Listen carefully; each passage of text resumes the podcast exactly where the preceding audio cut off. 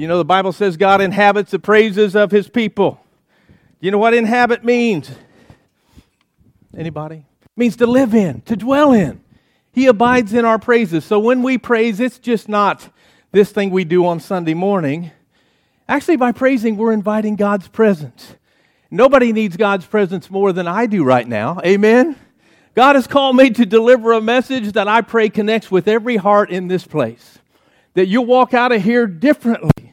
There's a place in Scripture, and I don't even know where it's at. It's in the Old Testament for sure, but it talks about the temple. One of the requirements was that they come in one door and they went out another. Let me just say, when I read that, I thought, well, we need to come into God's temple one way, maybe, but we need to leave out another way, changed in heart, changed in body, changed in soul, changed in mind, that God is going to do what He wants to do, and that's my prayer today. And today I'm only going to do two back to back sermons, and I'll still keep it shorter than Saran's message last week. Amen? Wasn't that great, though? Wasn't that awesome? Well, mine's not going to be quite that long, but I believe God some, has something amazing in store for every one of us. Today we're picking back up on our sermon series. Won't you be my neighbor? How many mem- remember Mr. Rogers, Won't You Be My Neighbor show? Well, let me tell you, God didn't, Jesus, I mean, Mr. Rogers wasn't the first one to come up with that thought. Jesus did. Won't you be my neighbor? All through the scriptures, Jesus has a whole lot to say about what it means to be a neighbor, especially a good neighbor. If you know anything about the Bible, it's full of crazy, I'll just say crazy, amazing stories. But I think the problem is with some of these stories, sometimes we read through them so quickly, we or we become so overly familiar with them that we lose the intensity of the scripture. We lose the weight of the message that Jesus and the story he's telling. So we're going to be in Mark chapter 2 today if you have your Bibles. If not, we've got the scriptures on the screen.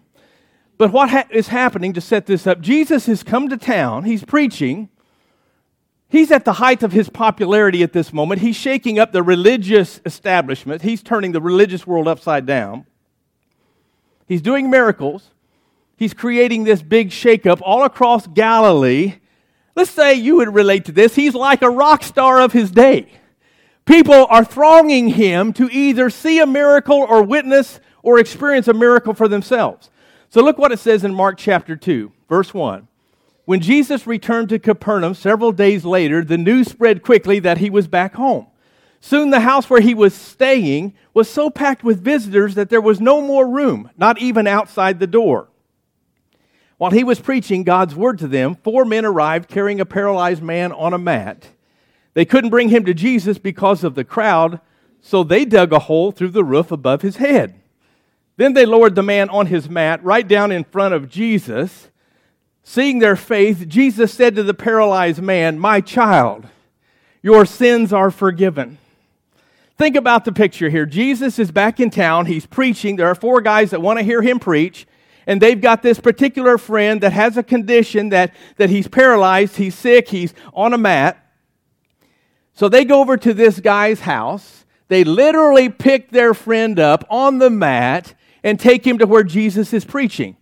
Get this in your mind for just a minute. These guys are picking up their fully grown friend on a mat and walking, I'll say stumbling through the rocky roads of Galilee or Capernaum to get to this house where Jesus is preaching and teaching.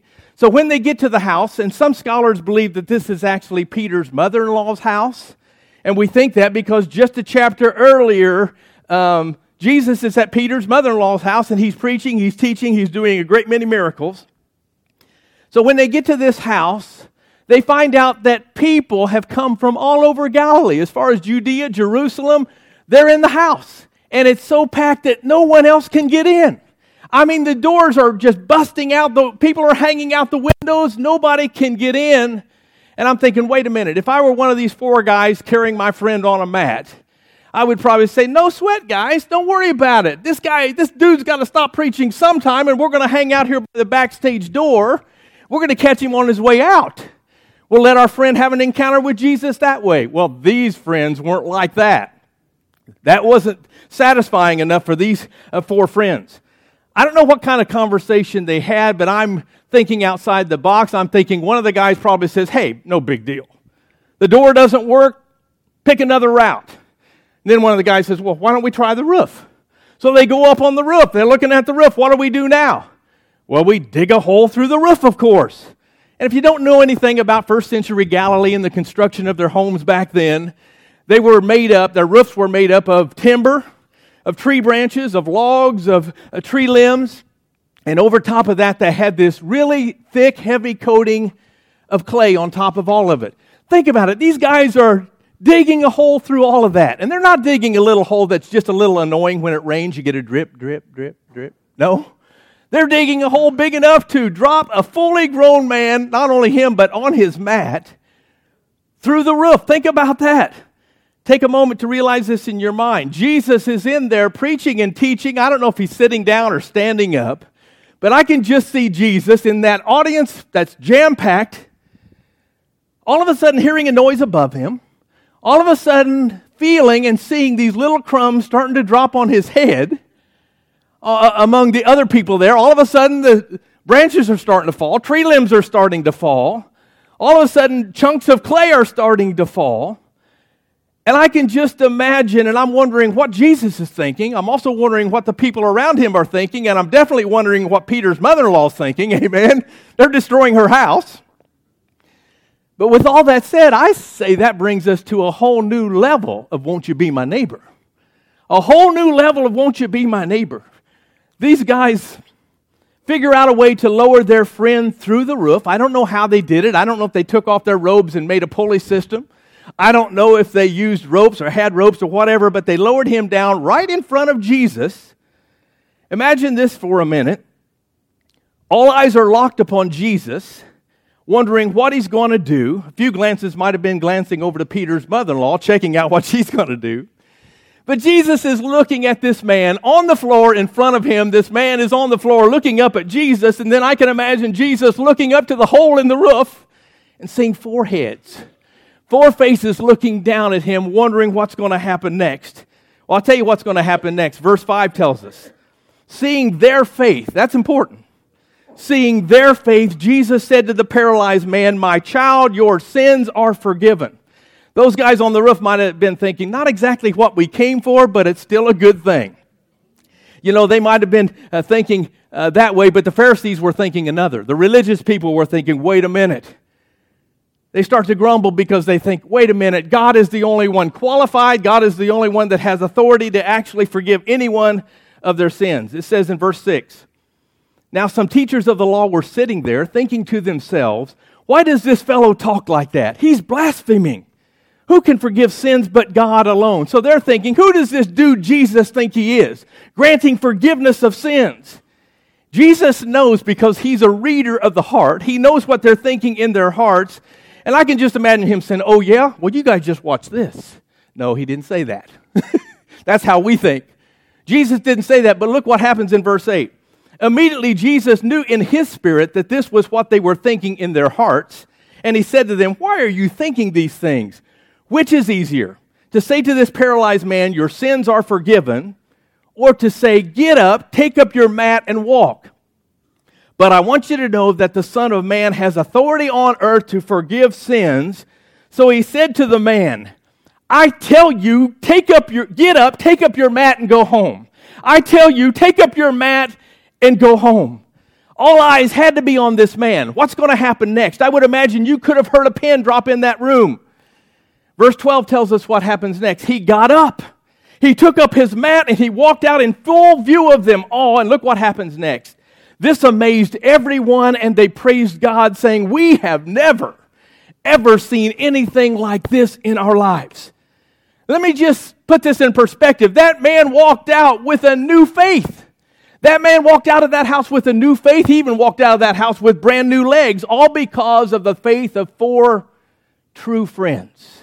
Four true friends that were determined to get their friend to Jesus even if they had to tear up a person's house to do it, to make it happen. Amen? So, with, and that's faith. Amen?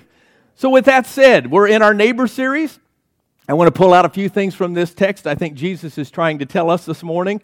The first one is if you're taking notes, friends, friends, friends carry the mat. Real friends carry the mat. This man lived his life on his mat. That was his home. That was his safety, that was his security, that was his identity.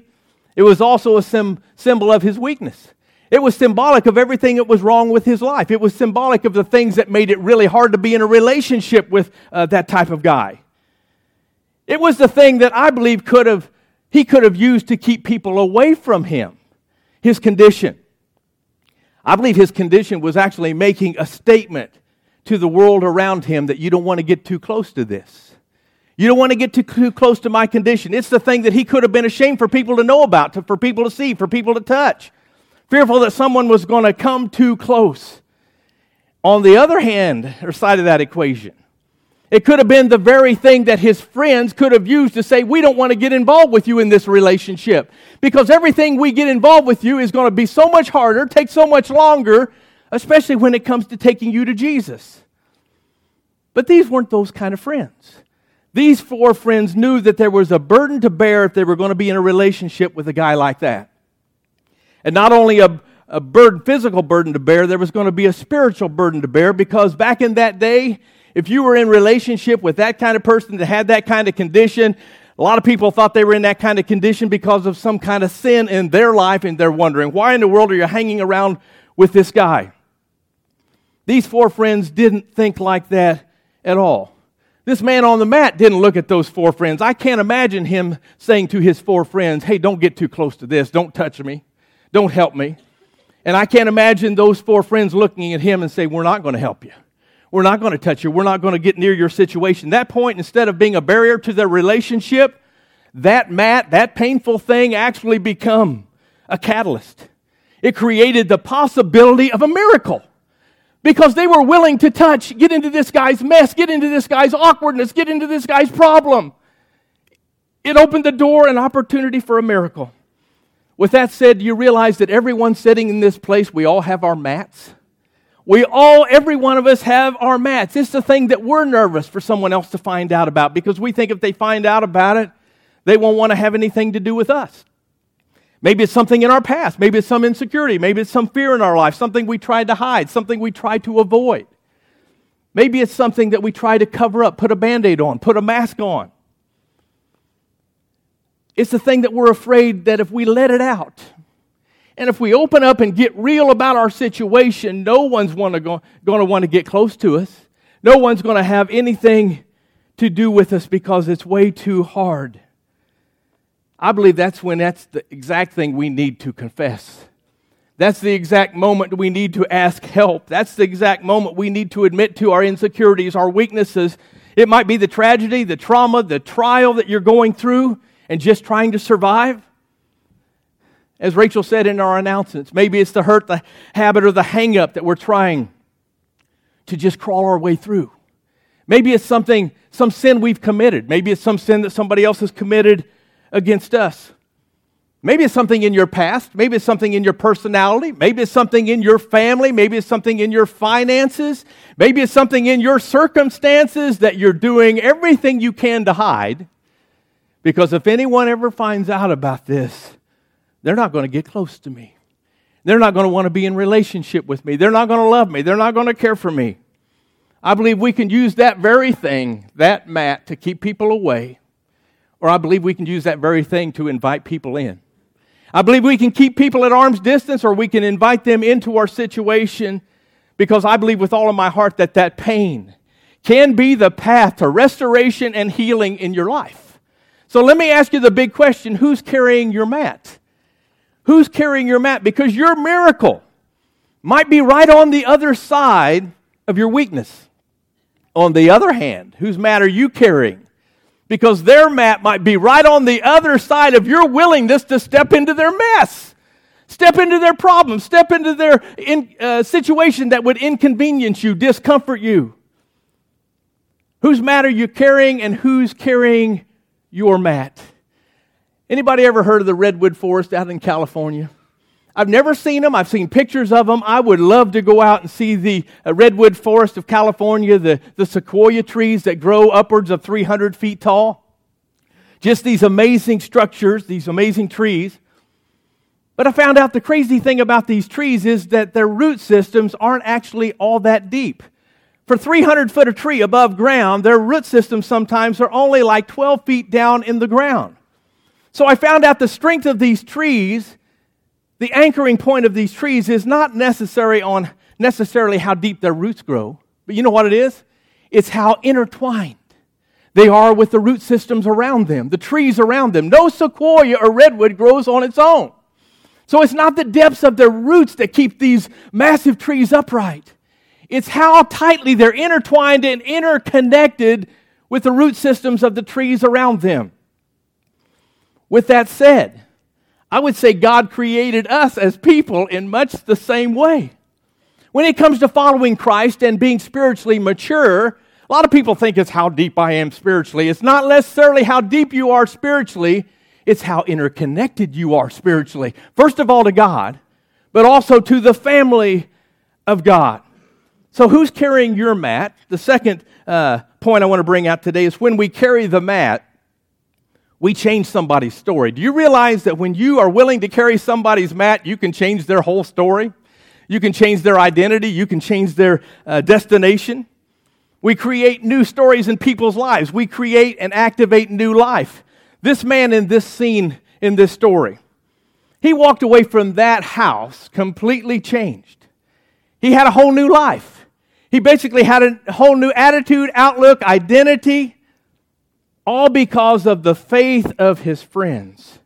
You had to catch that in that first scripture. It wasn't this man that was sick, his faith that did it, it was the faith of his four friends. That actually, because of their faith, they created a new story in this friend's life. I love Andy Stanley. In one of his books, he wrote, Your friends will determine the quality and direction of your life. Show me who your friends are, whose voices are the loudest in your ears and whose opinions matter the most. And he says, I can make some pretty good predictions about where you're heading.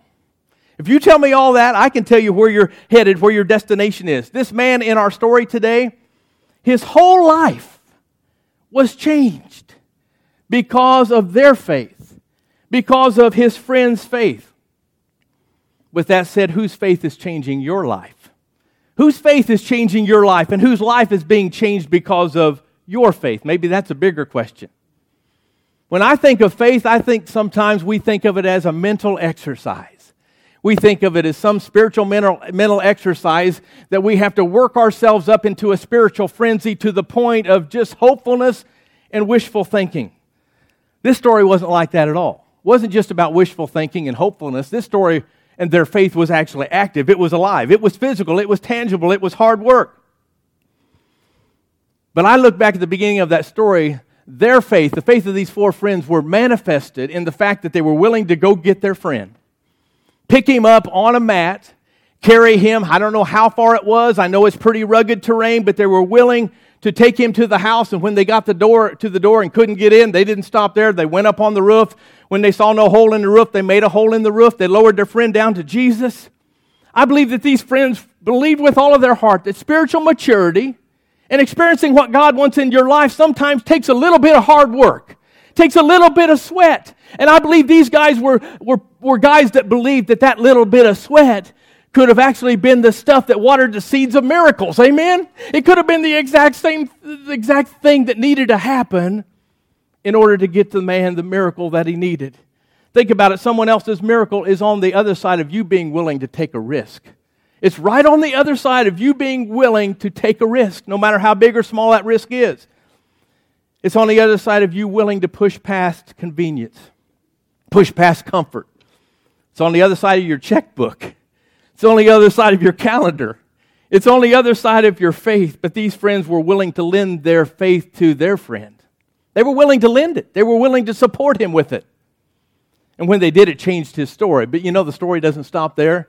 It not only changed his story, it changed the story of the whole entire community. Look what it says in verse 12. It says that this amazed everyone and they praised God, saying, We have never seen anything like this.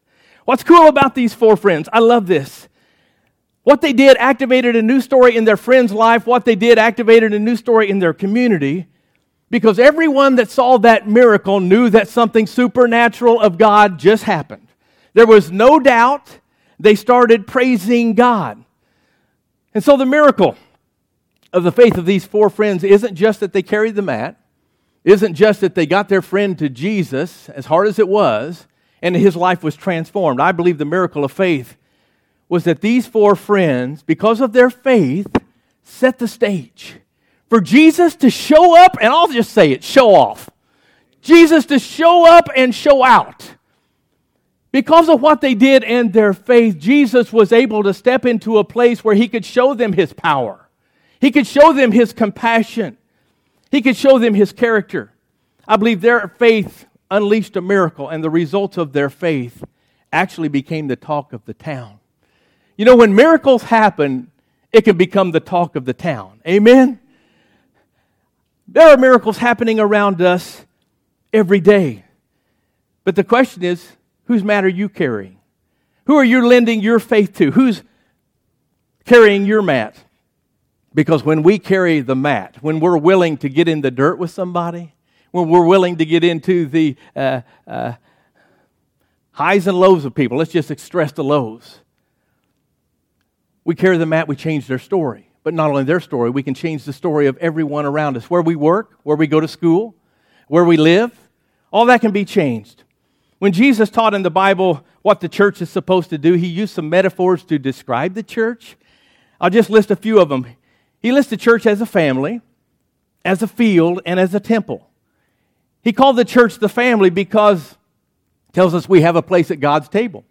We all have a place that believe in God, believe in Jesus Christ, at the table of God where we're loved, where we're known, where we're welcomed, where we belong. The temple declares that the church, we the people, the church, carry the presence of God with us everywhere we go. The field says that wherever the church is, there should be fruit and there should be a harvest. But one of my favorite metaphors that Jesus uses in the scriptures to describe the church is the body. The body. I love what Apostle Paul says in, in uh, Romans chapter 12, verses 4 and 5. He says, Just as our bodies have many parts and each part has a special function, so it is with Christ's body. We're all parts of his one body, right? We're all parts of his one body, and that scripture says, being all parts of one body, we all have a function to play. We have a job to do. And since we're all part of the body of Christ, we actually belong to one another. We're supposed to be interconnected like the sequoias, amen? Like the redwoods. We're living, breathing, walking around representations of Jesus' hands and his feet and when we walk together in community and when we live together in friendship, we are showing a perfect picture of who Jesus Christ is. We're showing a true picture of who Jesus is to the world around us and what Jesus is like and what he does. You might be here today, and when I'm talking about the body of Christ, you may thinking, be thinking, I don't even have a role to play. What I have to offer isn't significant enough, isn't major enough. My gifts are way too small. But I will tell you this about us as people we want to be the more glamorous parts of the body of Christ. Think about it. We want to be the eyes, we want to be the ears, we want to be the mouth, we want to be the hands. What if I told you you're the big toe of Christ, the body of Christ? Probably insulted you, right? You're thinking, a big toe? Come on, give me a break, Pastor. You ever walked without a big toe? I don't know if anybody doesn't have a big toe in here, but you, don't have to raise your hand. But let me just say, you probably found out, I've just heard about it, that it's really hard to navigate without a big toe. It's really hard to walk. It's really hard to balance. It's really hard to sturdy yourself. Okay, I'll insult you one better. What if you were a nose hair in the body of Christ? Ouch! You're thinking, Pastor, no, I want to be the hands and the feet and the mouth and all that. Do you realize how important you are, you nose hairs out there? You're part of the body's natural filtration system. You're keeping the body actually from contracting disease and bacteria and infections. So I just want to stop and say thank you for all the hard work that you do. And I'm not even going to go into the rear ends of the body, amen? But I had to include it. But we're all part of the body of Christ. We all have a role to play. And the world only sees a true picture of who Jesus is when we're willing to step up and play that role. You might think, well, I don't really need the body of Christ. Well, let me just correct that. You do. But even more than that, the body of Christ needs you. The body of Christ needs you, needs me. We need to play our role because when we play our role, I've already mentioned it, we change the stories of people all around us, wherever we're at. Not only that, of the communities around us. And we show the world who Jesus really is and what he's really like. So if you're a nose hair in the body of Christ, be the best nose hair you can be. Amen. Look what Jesus says in John 13, verse 34. Jesus told his disciples, A new command I give you love one another as I have loved you. So you must love one another. By this, everyone will know that you are my disciples if you love one another. Think about this, church. What if our love was so profound and so obvious to the world around us that it described who Jesus was? That it truly tells those around us he is who he says he is, and he does what he says he's going to do. I want to challenge you. I want to ask you this morning are you willing to move past comfort and convenience and step into commitment? Are you willing? Because it takes a willingness, it takes a determination. What if we were willing to measure the, measure the level of our friendship with how willing we were to loan our mat to somebody or to carry their mat? What if we would measure the level of our friendship with how close we're willing to get into somebody's mess, into their inconvenient situation?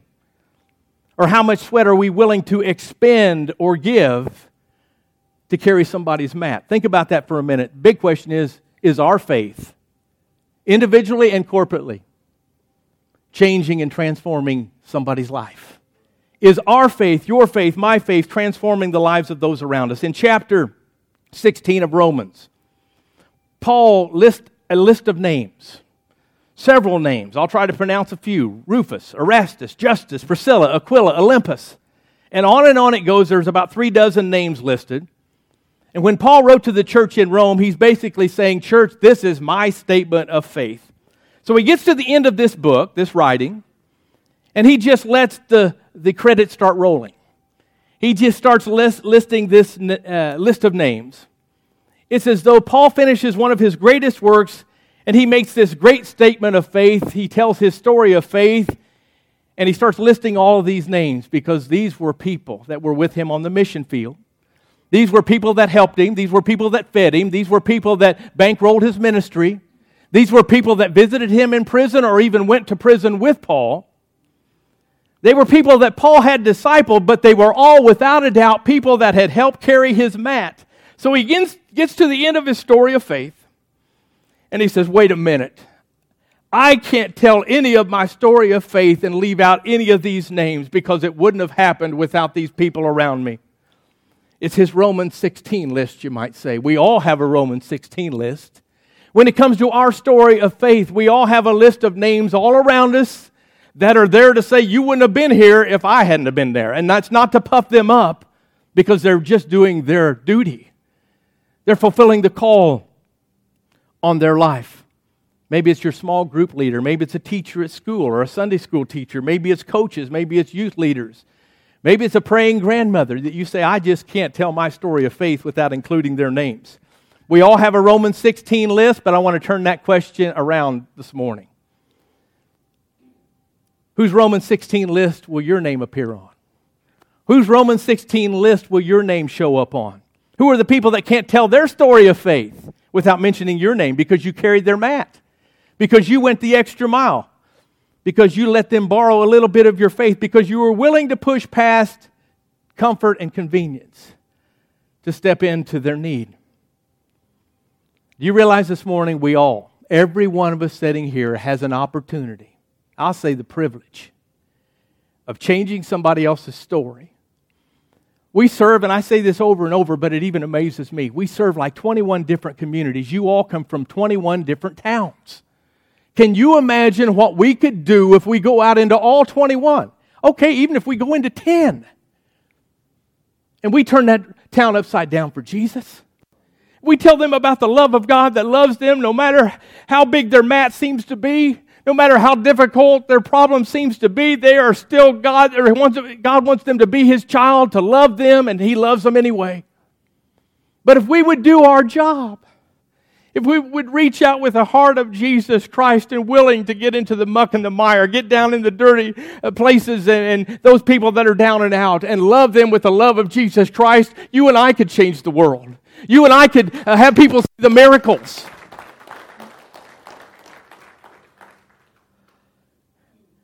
God has called us all to be a good neighbor. A good neighbor, good Samaritan, to love one another but to love the world around us and to be willing to pick up their mats and help carry their mats. But it all boils down to a choice, a choice that you and I have to make. This morning, as I have you stand to your feet, could you stand to your feet this morning? You've heard this message. The Bible says His word never returns void.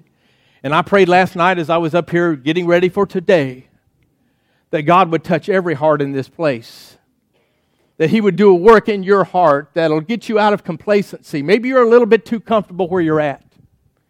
And it'll move you into a place where you can touch more people for the glory of God. Not for your glory, not to say, hey, look at me. Jesus didn't even do that. But to say, look at Him.